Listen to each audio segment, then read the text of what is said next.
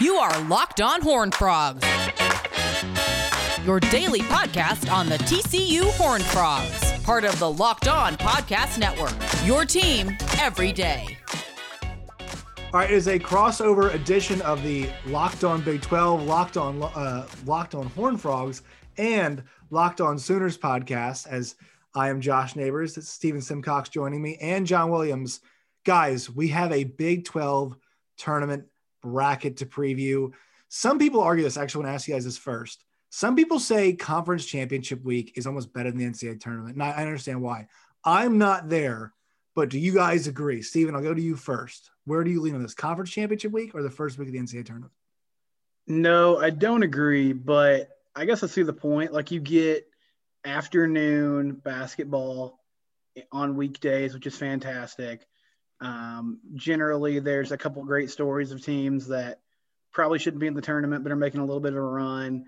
There's buzzer beaters. So I totally get it. But to me, nothing beats like Thursday, Friday of round, I guess they call it round two now of the NCAA tournament. But that, that opening weekend of games where it's just from 11 a.m. to 11 p.m., you get great college basketball. I, I can't quite put it in that category, but it is a really good, like week long kind of feast of hoops. Uh, John, what do you think? Yeah, I tend to agree. I think nothing generates the buzz that the opening, you know, the, the real opening weekend of March Madness uh, does. Like nothing does. Like, no, I mean, not even UNC Duke at its height in the ACC generated at generates as much buzz as the NCAA tournament does in that opening week because you know everybody, even the casual basketball fan, the casual sports fan, is tuning in because they're curious what their what their bracket did. Everybody's going to Hooters on Thursday for mm-hmm. lunch just so they can watch March Madness. And I mean, as much as we love the Big 12 and Big 12 is a great conference this year, and we've had a lot of really great games, it's not going to generate that type of buzz. People are not going to skip out on work to go to Buffalo Wild Wings and and, and see what's happening in the Big 12 tournament, but they will the following week whenever it comes to March Madness. Yeah, there's just something about it. You know, it's it's about that that like you know uh, that kind of noon period. You know, the first day of the tournament, and uh, you know, I, I love the fact that the NCAA tournament website added like that boss tab. You know, they have where it's like you know your boss is walking behind you at work, and you click on the tab and it goes like a spreadsheet. You know that that that kind of it's just kind of the the vibe and the aesthetic of that. It's great. Um, before we get to the Big Twelve tournament, guys, the awards today for the Big Twelve conference came out for the regular season for men's basketball. So your player of the year is Cade Cunningham. Your uh, defensive player of the year is Davion Mitchell. Your newcomer of the year is Mac McClung. Your freshman of the year is no surprise, Cade Cunningham. Your sixth man of the year is Kai Jones. Your most improved player is Dave McCormack. Your coach of the year is Scott Drew. And then your first team, all Big 12, is Jared Butler of Baylor, Davion Mitchell of Baylor, Austin Reaves of Oklahoma, Cade Cunningham of Oklahoma State, and Derek Culver of West Virginia. So the first place I want to start, though, is the player of the year. Um, I think this is a weird one. Jared Butler, in my opinion, should have won it. Uh, I also, at the same time, I do believe there's an argument that right now the best player in college basketball is Cade Cunningham. So these two things are in my mind and they conflict, and I don't know what to do with them. So Stephen and John, help me out. Stephen, go ahead, help me out here.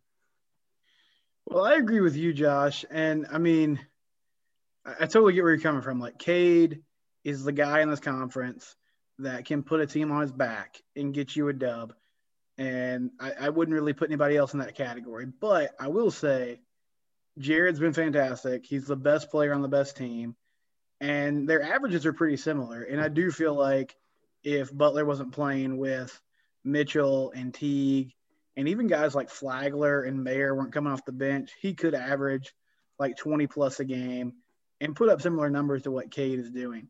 But Cade's great, and I mean, I can't like I'm not banging the table here for Jared Butler. I totally understand right. why people voted for him. Um, I just would have given the edge to Butler instead of Cunningham because of just what he's done in winning time. And as great as Cade's been, I, I think Butler's the more polished, better college basketball player. Well, you look at the last couple games for Oklahoma State, and especially against Oklahoma, Cade Cunningham really didn't have to do a whole lot in that game for Oklahoma State to come out on top. I mean, he hit some free throws down the stretch, hit a few buckets down the stretch, but was kept quiet for most of that game. Mm-hmm. And Oklahoma State was pretty well in control for a lot of it. But I, I, tend to agree. I mean, the best player on the best team, you know, it, it should have gotten the award. But you, know, you never know how these voters are going to vote. And Cade Cunningham, he generates a lot of buzz for the conference, and he's likely, if not, you know, the best player in the country.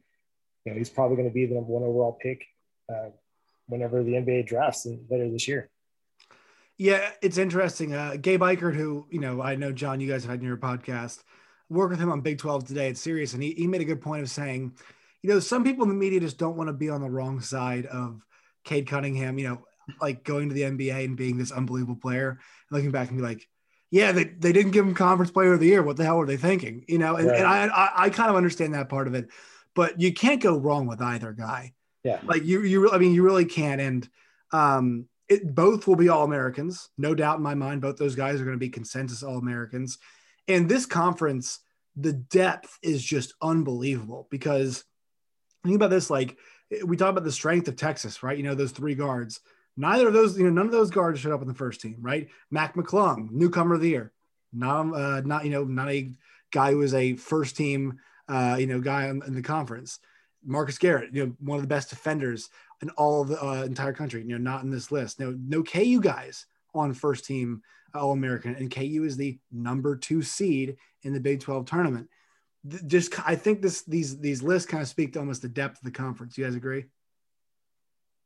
Yeah, 100. percent And I think you know for Kansas, especially not to have anybody as a first team player, it, it kind of speaks to their down year. But I mean, they're the blue blood of the conference as far as basketball goes. If we want to ascribe that connotation to somebody, and so for them to not get anybody on a first team list or receive any awards, it just, like you said, it goes to show just how good this conference was this year, top to bottom. I mean, Baylor was the cream of the crop from start to finish, but you know, throughout the year, you had different teams creep up as that number two team. You know, West Virginia at one point you know, finished the season that way. Uh, Oklahoma at one point was second in the conference, and Kansas has started making a run towards the end of the season. And so it's it's really interesting. To, it's going to be really interesting to see how the tournament plays out. But yeah, incredible depth, just top to bottom. Yeah, Josh, you threw up you threw out a lot of good names there that could have gotten consideration. Also throw in like Miles McBride at West Virginia, who had a really good year. Um, again, you couldn't go wrong with a, a bunch of those selections. But as John said, I mean, it seemed like every week there was another team that you're like, oh, is this the second best team in the league? yeah. And it's kind of wild that Kansas finished at number two, given that all year we've been like, well, they just have a talent deficiency and they're not what they have been in the past. But um, at, at, points, West Virginia looked great. Oklahoma State's playing as well as anybody right now. Uh, OU went on their run. So I just think the parity in the league is insane. And um, I really hope that the, the teams that make the tournament can make a little bit of the run and, you know, ensure that folks know the Big 12 is a, a great basketball conference and not just a bunch of evenly matched teams that kind of beat up on each other. Yep, and down the line, I'll, I'll give it to you guys real quickly. Marcus Garrett is, uh, you know, Marcus Garrett second team, Dave McCormack second team, Andrew Jones, Mac McClung, and Miles McBride second team, and your third team, all Big Twelve, was MaCio Teague, Rasir Bolton, R.J. Nembhard, Matt Coleman, Courtney Ramey, and Terrence Shannon. Um, your first team, all defense, Jared Butler, Davion Mitchell, Mark Vital, three Baylor Bears on that list, Marcus Garrett, and then uh, Gabe Osabuohien is on there, which is nice to see uh, him get some recognition. But dude, that's that, that's where we go to now the Big 12 tournament and talk about how this thing shook out because throughout the season, you know, I mean, Oklahoma had a stretch where they were definitely the second best team in the conference. Um, what was it, John? Was it four straight wins against top 10 teams? Was that yep. what it was? Yeah. Four straight wins against top 10 teams. And they have this backslide as of late. And I'd say the Kansas State game was the one outlier where you kind of shake your head and you're like, that that just can't happen. But the rest of me were close games against against great teams in the conference. They find themselves playing Iowa State, which I actually think is almost a benefit. And, and here's why I say this is that there were several times this year where Big 12 teams had easy parts of their schedule. And I think Kansas is the best example of this, that it let them generate some confidence and it got them going. I think Texas had a run a little bit recently that might help them in the tournament. KU had one of those runs. It, might be nice for them to get off and running in the first game of the tournament against Iowa State team that is they've not quit. I will say this. Uh, the to me, the players are not the problem on this team. That that is my evaluation of, of Iowa State. But uh, John, just you know, talk about the matchup, and, and do you think that maybe having that game on the first day, even though OU fell so far backwards now as a set in the 7-10 matchup against Iowa State, maybe it could benefit them? Yeah, certainly an opportunity for them to springboard back into Big 12 title contention. But they're going to have to correct a few things. I mean, in those four losses, they had considerable leads in, in the second half of several of those games. I mean, uh, 10 point leads, at least in a couple of them, and they weren't able to close against Iowa State in two matchups they've played, Iowa State played them close. And so this isn't by no means a gimme game. I mean, they've got some guys on the inside that can give Oklahoma some trouble. And so if they, if Oklahoma and Lon Kruger decide they're going to run that small lineup and they're going to um, have uh, Brady Manek playing the center position, then they're going to have to get better at team rebounding. They're going to have to get better at controlling the glass and controlling the inside of the paint because the last few games they just haven't done that. And against Texas, especially, they're really, really slow to insert Kur Kuath, uh, who was their better defender and actually got Tex- uh, Oklahoma back into that game against Texas. So it'll be interesting to see exactly what adjustments they've made, if any. I mean, they the thing that they can hang their hat on is that they did have leads in those games. Yes, they let them slip away, uh, but I think they can at least have confidence knowing that we play with we've played with every team that we've come up against, even in losses. And if it, even if it was a bad loss, we let a lead slip away. We still played with those game those teams. We hung with them and we can beat them. I mean, they've proven that they can beat just about anybody in the conference. So, uh, you know, it, it, could be a good opportunity for them to springboard, get their minds right a little bit, and, and advance in the tournament, hopefully. Hey, it's Steven from Locked on Horn Frogs, and we will return to this roundtable discussion in a minute. But I do want to tell you about Rock Auto. Rock Auto is a great website. It's a great place to get auto parts, and one of the reasons I love Rock Auto is it's a good place for me to go, who knows absolutely nothing about cars. But it's also a place that mechanics use, do-it-yourselfers use. If you like to work on cars, do projects, you can also use Rock Auto and get exactly what you need. They let you compare manufacturers, compare prices. There's more makes makes and models of cars than ever before, and it can be confusing trying to figure out is this what I need? Is this what's best for my vehicle? Rock Auto will help you narrow it down. They uh, make it much less overwhelming. Go to rockauto.com and when they have a How Did You Hear About Us section, click Locked On so that they know that we sent you there. Reliable low prices, all the parts your car will ever need. rockauto.com. Now back to my conversation with Josh Neighbors from Locked On Big 12 and John Williams from Locked On Sooners. This is our Big 12 tournament roundtable. Steven, do you have any thoughts on this, the first round Iowa State uh, Oklahoma matchup? I think you're right. I mean, it's a chance for OU to build confidence. And uh, man, Iowa State is a is such a weird team. Like they've taken teams to the wire, uh, but they just can't break through and get victories. Um, they obviously they're not very good in crunch time and I just I, I feel like OU is is going to pull away and get this done and feel pretty good about themselves rolling into a round two matchup. And I, if you're Iowa State, like if they have the motivation to get out there and give it a go, God bless them. But when you just lose 18 in a row like that, um, I have a lot of trouble believing they're going to be able to get off the mat and, and put together a performance to get a victory.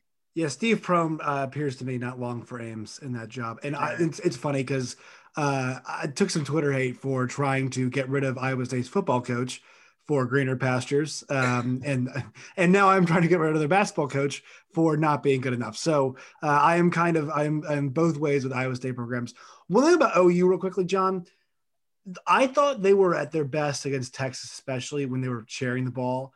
And I, like I thought that comeback was spurred on by a lot of good ball movement. In the end of games, it appears to me that Austin Reaves feel like it feels like it's on him a lot of times to go and get the basket to make that play. I think that they they need to focus on that attacking the right matchup and sharing the basketball because Lon is so good at attacking matchups, getting matchups and attacking them. I feel like that's what it's uh, it's about for them is not you know attacking the right matchup, not always going you know kind of go, going and being like Austin Reaves, It's your time now. Yeah, and I think most people would tend to agree with that, and I think even Austin Reaves would agree with that as well.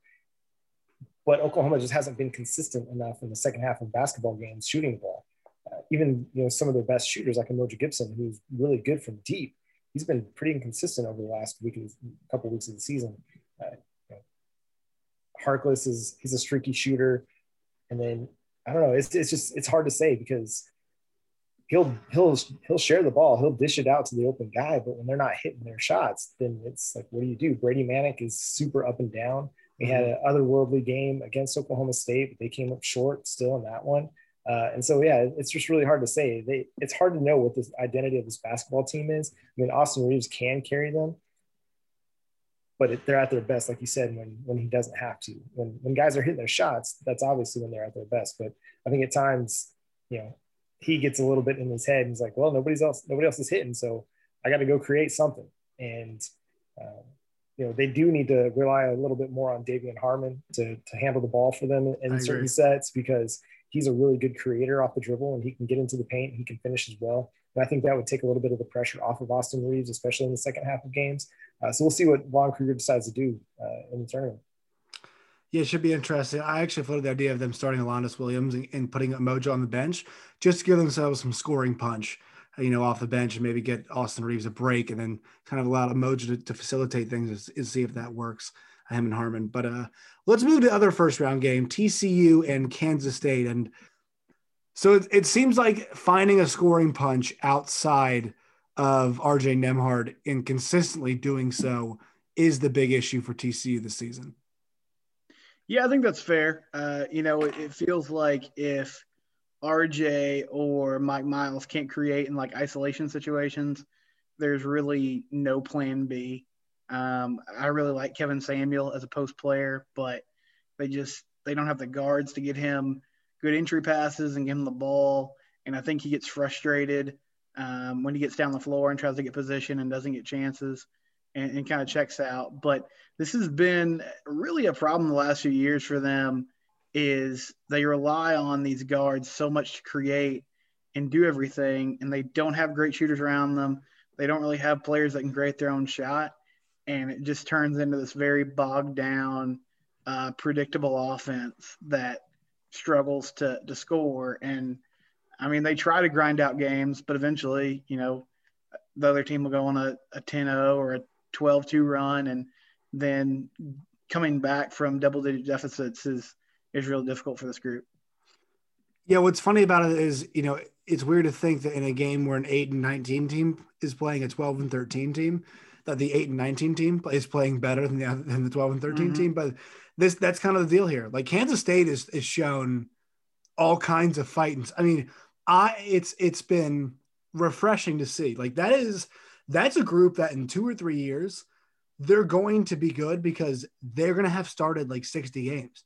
I mean, they're going to have junior kids, you know, they're going to have starting juniors who have played, you know, darn near 60 basketball games as college kids, and some of them started 55, 60 basketball games, which is going to be a, I mean, a great luxury for for Bruce Weber. So that team clearly far away right now, but Kansas State, I am, uh, I actually am excited for in the future.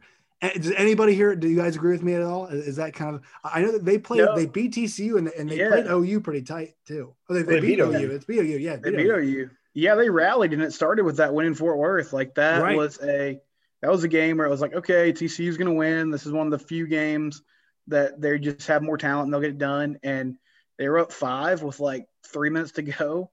And K State started hitting some threes and locked down defensively um, and turned things around. So credit to Bruce Weber. I mean, that that crew could have thrown in the towel a couple weeks ago and nobody would have cared. But they uh, they're playing well, and I mean, obviously, really, really tough matchup in round two, getting Baylor if they do pull off the win against TCU.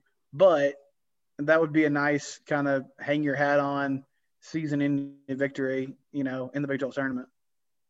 Yeah, Kansas State's win against Oklahoma kind of came down to the same thing. Oklahoma was up by six with like three or four minutes left to play, and they they rallied, and Oklahoma couldn't get stops and couldn't make shots. And uh, yeah, Kansas State's playing pretty well. I mean, they lost by three to Texas back on the 9th of February, and I mean, they're, they're playing decent basketball. I'm not going to say they're going to go on a run in the tournament, but yeah, they're, they're playing pretty solid right now.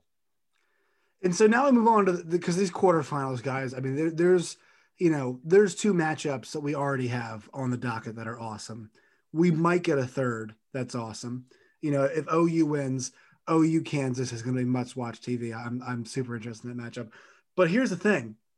Let's start with just the one that we know is going to happen in the lower part. West Virginia, Oklahoma State round three is going to be a, that's that's my favorite game maybe of this entire tournament that might happen because Oklahoma State just went on the road and beat West Virginia without Cade Cunningham, without Isaac Likekele. And this is interesting because I think West Virginia, to me, is the team outside of Baylor in the Big 12 that has the best chance to make the Final Four. And I think this because who played Gonzaga the best this year? West Virginia. Who played Baylor the best this year outside of obviously the one loss against Kansas, which I mean, I'm ready at this point to chalk that up to COVID because they look slow and they came out, you know, a couple nights later against West Virginia and went to overtime on the road and won the game. So I think West Virginia is the most uh, the the group best outfitted to make a Final Four run, but they get to rubber match on a neutral court with a team that each got each team's got a road win. So I'm I'm so psyched this game. Do you guys share my enthusiasm, Stephen? I'll go to you first. I do, yeah, and I agree with your sentiments about West Virginia. Like I, I think they have a big and Culver that can they can go to work. They got good guard play. They they kind of play. They're not playing the press Virginia style they have in the past, but they still do play an up and down kind of wacky style that in a one game situation could get it done. And then on the flip side, uh, I don't want to see Cade Cunningham in my bracket either. Like he's playing well. They got it done without him um, on the road, which is pretty incredible win for that group. And I just think Mike Boynton's a really good coach. He's got that team feeling themselves right now. So that should be a, a very fun matchup. And those are two teams that if they go on a run in this tournament, you could be looking at some uh, really good seeding possibilities because that'd be impressive if they even just, you know, made the championship game and um, played whoever it is, probably Baylor to a, to a close one.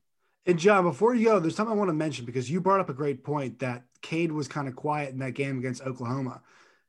That manifested itself in a positive way against West Virginia when they went out there and didn't need him and they won. I think the guys around Cade, the supporting cast, they've come together in a, such a great way that that you saw it on on I mean on Saturday. They've got the horses to make a deep run that I think a lot of us didn't think they could make before. Yeah, absolutely agree. And sometimes when your best player does take a step back and isn't trying to force everything and, and allowing the guys around him to make plays and, and he's just distributing the basketball and setting everything up, that makes everybody better. And he he's been willing to do that. And I think it's a testament to him and, and really just the mentality that he brings to the table. I mean, he's a dog though, right? Like he yeah. he brings a lot of like energy and a lot of yes. Grit to the basketball court, but also he he plays with a lot of humility at the same time too. He's not out there like I'm gonna I'm gonna handle the ball, I'm gonna get mine, and we'll just see what happens. No, he's like, hey, it's not my night. I'm not hitting shots. I'm not getting opportunities, but my other guys are. Like they're gonna trap me two on one. That's fine. I'll I'll kick the ball and, and, find the open the open man. And I think that's what makes good players great. You know, is the guy that's willing to be okay with giving the ball up and and using the the rest of the team to play you know four on three basketball. And and I think that's what's going to make him really really good at the next level is that mentality that he brings to the table. We'll have some more of this roundtable discussion with uh, Josh Neighbors from Locked On Big 12 and John Williams from Locked On Sooners in a second. I did want to mention, though, betonline.ag, one of our great sponsors. Um, they have all the latest lines, and this is a great time to join betonline.ag because for the next couple weeks, there is going to be so many opportunities to make some money between conference tournaments and the NCAA tournament. BetOnline.ag has everything you need. They're experts, so you don't have to be there. Online sportsbook experts. They'll have the latest injury reports. They'll know, hey, this coach does well against this team. Um, this is a, an upset to keep in mind. BetOnline.ag. It's a great website. Support the people that support us. Go to BetOnline.ag today. Now back to our Big 12 tournament roundtable discussion. I think we should have known when when the stuff, you know, when, when all the NCAA stuff came down to Oklahoma State, and he remained all in on Oklahoma State that that this was a team guy. Like he's two feet in. And the same way Zion had the injury and came back, once Cade's like, there's no thought about my future with this, you know, the ankle injury. I know it's minor, but like it's it's all in. He you can mm-hmm. tell, and on he's on the bench coaching the guys up. I mean, he loves this team, and like every account of him is wonderful. I think all of us, you know, I think even you as as an OU guy probably is too. Like all us Big Twelve people are rooting for him at the next level because yeah. we've seen him and and like just the, I mean, what a great basketball player, college basketball player to watch. He's like everything that is great about college basketball in the modern era. Like he is the a one and done player who is all in on his team. And so as fans, like the one year Cade Cunningham has given us, I mean, how is your heart not full of joy watching this young man play basketball, guys? I just, that's where I'm at. That's where I'm at on that. Uh, all right, let's move down the bracket. So Texas Tech and Texas is the other game that we have for sure. Now, the reason I want to touch on this is because I'm sure you guys remember this. Last year, this game was scheduled to be played during the uh, during the Big 12 tournament. In fact, on the same day, this it was a Thursday game, um, and it was canceled right you know, during that day. It was a huge game because it felt like the winner would go to the NCAA tournament. The loser would be sitting there on Selection Sunday asking a lot of questions about themselves, but how things went wrong. And in Shaka Smart's case, maybe out of a job if they didn't make the NCAA tournament. Fast forward one year, and these two teams are in different spots. Um, obviously, COVID is, I think, no no team in the conference was hit by COVID and didn't recover like Texas. They have not found that form yet back again. And I know, Stephen, you got the last look at them. You guys at TCU just played them. So they're starting to find that form, but they still are not the Texas that we saw earlier in the year. No, they're definitely not. I mean, they are playing better, and I do think kind of the softer schedule of close might help them as they go in the tournament, which is something you mentioned earlier. But um, it took them a while to put TCU away, and you know, we discussed the, the, struggles the Frogs are having.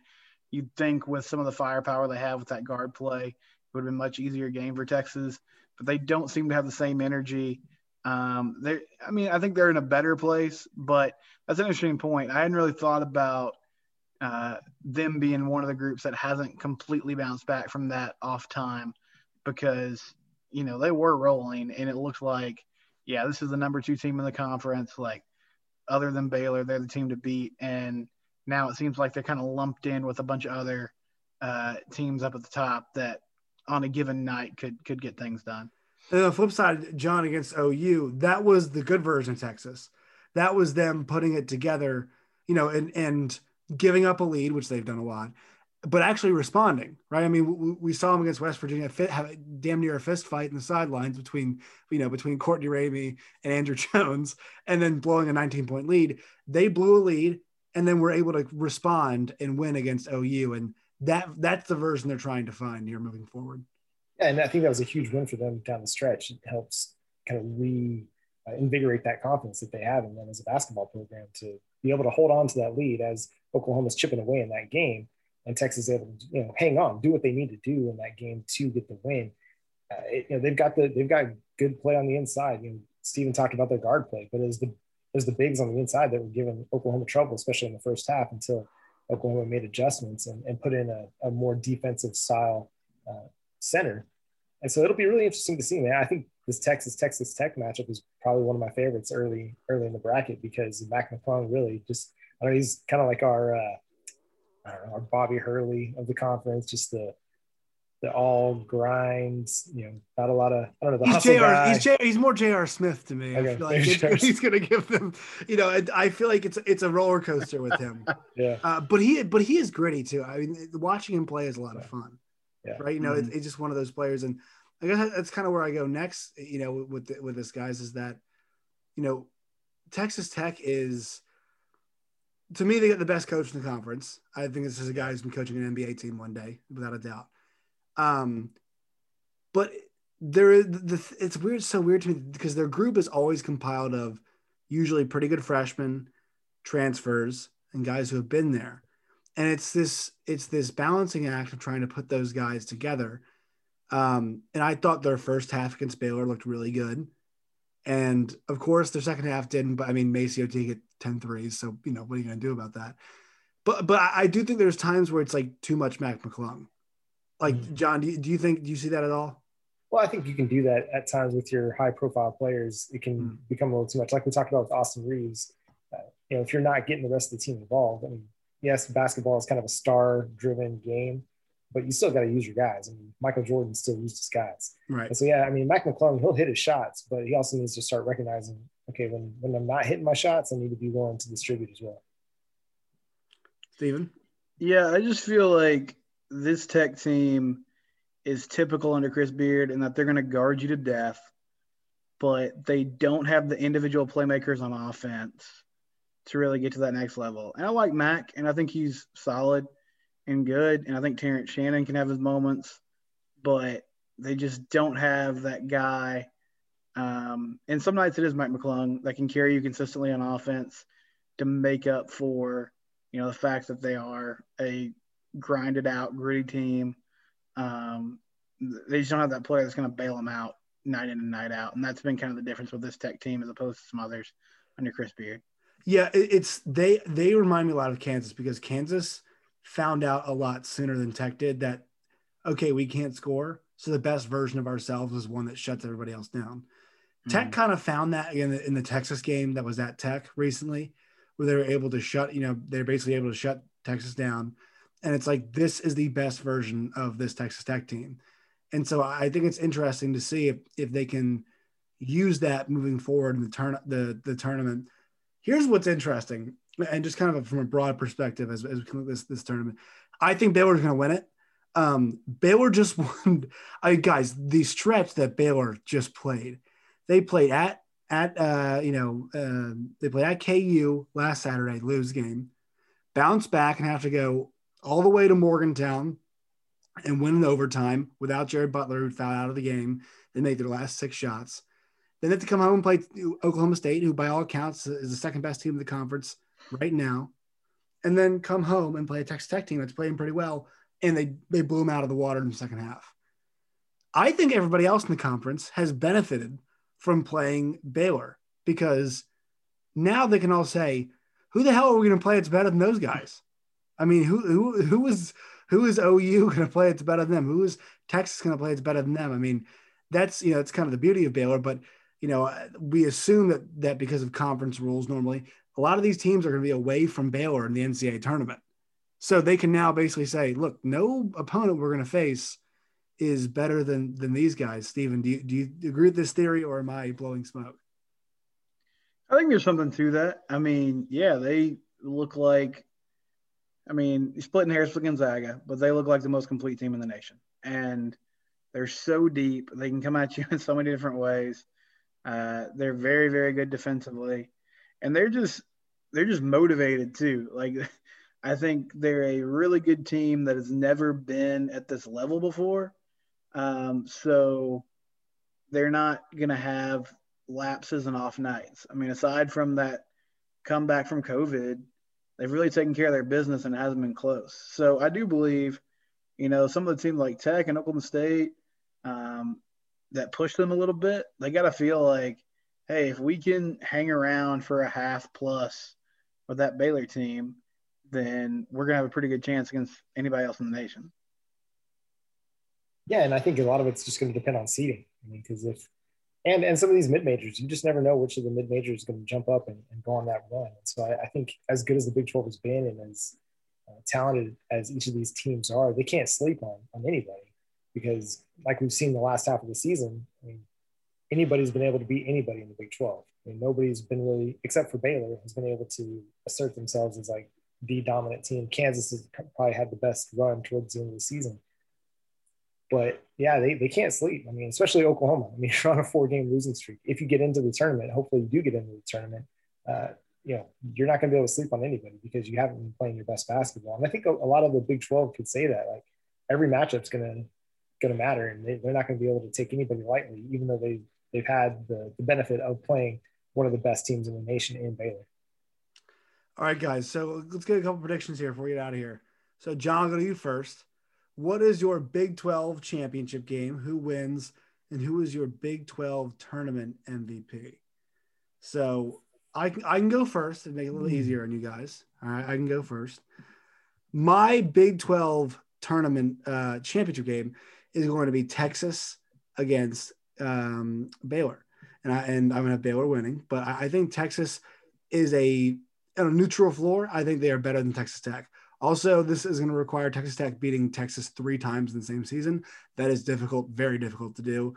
Uh, I do not think it's going to happen. So neutral floor, I like Texas in this one uh, against them. And then also, Texas is a nightmare matchup for Kansas. A nightmare matchup. Actually, they're a nightmare matchup for Kansas and OU, who are the two teams they could play because you know why? Texas has size, and those two teams um, you know, relatively speaking, do not. Also, Texas uh, Texas variety is what gives Kansas trouble. They've beaten them twice this year, so I, I'm I'm with um, Texas on this one. And then in the championship game, Baylor I think out outduels Texas, probably wins by 12 points, and I'll go with. I'll go with um, no. I was gonna say Mark Vital. It's not possible. I want it to happen though. We all want Mark Vital to get some recognition. Or something. Uh, let's go with Davion Mitchell as your tournament MVP. Uh, let's go, let's go with that. All right, John, you're up. Yeah, I think it's going to be Baylor, Kansas. I think Kansas is reasserting themselves as that team to beat in the conference. I think they're going to go on a run, and yeah, it, it's going to be like it's supposed to be. Kansas in the Big 12 championship game, kind of like it was for Oklahoma in football during the fall. Uh, and I think it's going to be Jared Butler as the tournament MVP after Baylor wins the Big 12 championship. Nice. Yeah, I'll go. Uh, I'll go Baylor, Kansas as well, and I do have Baylor winning it. I feel like they're just, you know, I heard Scott Drew after that Tech game say that they've never won the Big 12 tournament before, so this is just kind of another thing they want to cross off the list. And uh, I won't copy John, so I'll say, I'll say uh, MaCio Teague has a, a big shooting weekend and ends up taking that MVP trophy. You know what's hilarious, guys, is that T is is that you know the guys who recognized in, in the awards are Davion and Jared, and the guy who wasn't recognized just scored 35 points and went 10 for 12 from three. Yeah. And it's like these guys are horrifying. I mean, who wants to? I mean, th- this is why it's like you know I know everybody loves Gonzaga, but Bay- Baylor's just as good as they are. Like ju- they are just as good as they are. Um, one final question, guys: Who is the Big 12 team right now going into the NCAA tournament outside of Baylor that you guys feel most comfortable about saying, yeah, Sweet 16, we're going to see them. We're going to see this team Sweet 16 and and possibly beyond that. Who is a team that you're like, I can get, I, I can not guarantee, but I can basically say pretty confidently they're a second weekend team. I'll go to Steven first on this one. Yeah, I'll say Oklahoma State just because the way they're playing right now. Um, I'm gonna go on a limb and say Cade plays, and I also feel like the tournament committee might uh, help them out with some seeding to make sure that Cade you think plays. ratings might get ratings might go up with Cade Cunningham involved.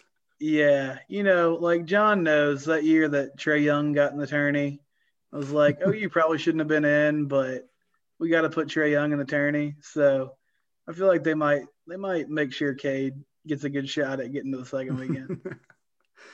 Yeah, I, I, think you're absolutely right. They're gonna they're gonna find a way to make it beneficial for Oklahoma State and Cade Cunningham. We actually talked about that recently uh, on our podcast because Oklahoma State should actually be or is actually under investigation, but the NCAA is kind of sitting on that. It seems uh, for tournament purposes, but we won't talk about that much more. It's good but, for the conference, John. it's, it's great good for the, for the conference. Okay. D- David and I, we are not uh, Big 12 uh, homers like uh, they are in the SEC, or they'll chant SEC. We're not going to be chanting Big 12 on the sidelines here. Um, but uh, I think for me, I'm going to go with West Virginia. Uh, it, they're just one of those teams that they've got, I don't know, they just, they have a lot of strong tools. Play good defense. They can score at times.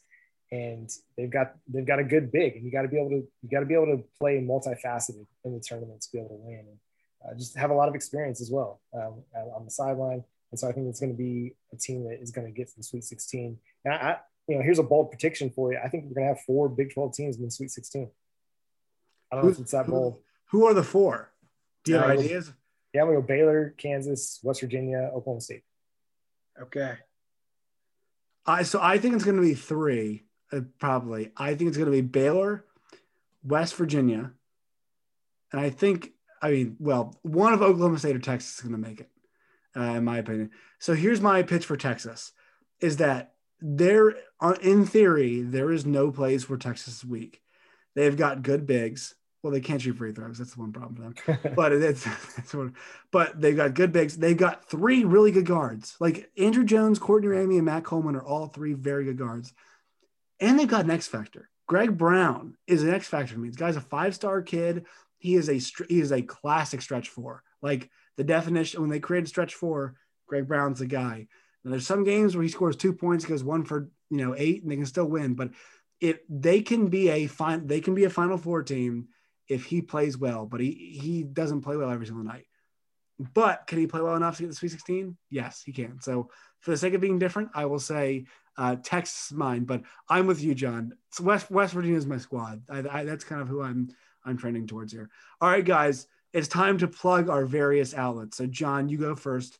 Plug your uh, your podcast for the folks who are on the Locked On Horn Frogs. We're listening via there, and then also uh, Locked On Big 12. Yeah, so you can follow us on uh, Twitter at Locked On Sooners. Make sure you subscribe to the show wherever you get your podcasts. We're also on Facebook, Locked On Sooners Podcast, and on Instagram at Locked On Sooners. You can follow me on Twitter at John Nine Williams and my partner Dave Walker at D underscore Walk 74. Steven. You can follow uh, Locked On Horn Frogs on Twitter at Locked On TCU. And you can follow me at Simcox Steven. And you might say, Steven, why is your last name first? Because I created Twitter when I was in high school and I didn't think anybody would ever have a reason to follow me. So there you go. Uh, you can follow me at Josh Neighbors underscore. You can follow the show at, L- at LO underscore Big 12. Fellas, this was fun. I am psyched for this Big 12 tournament.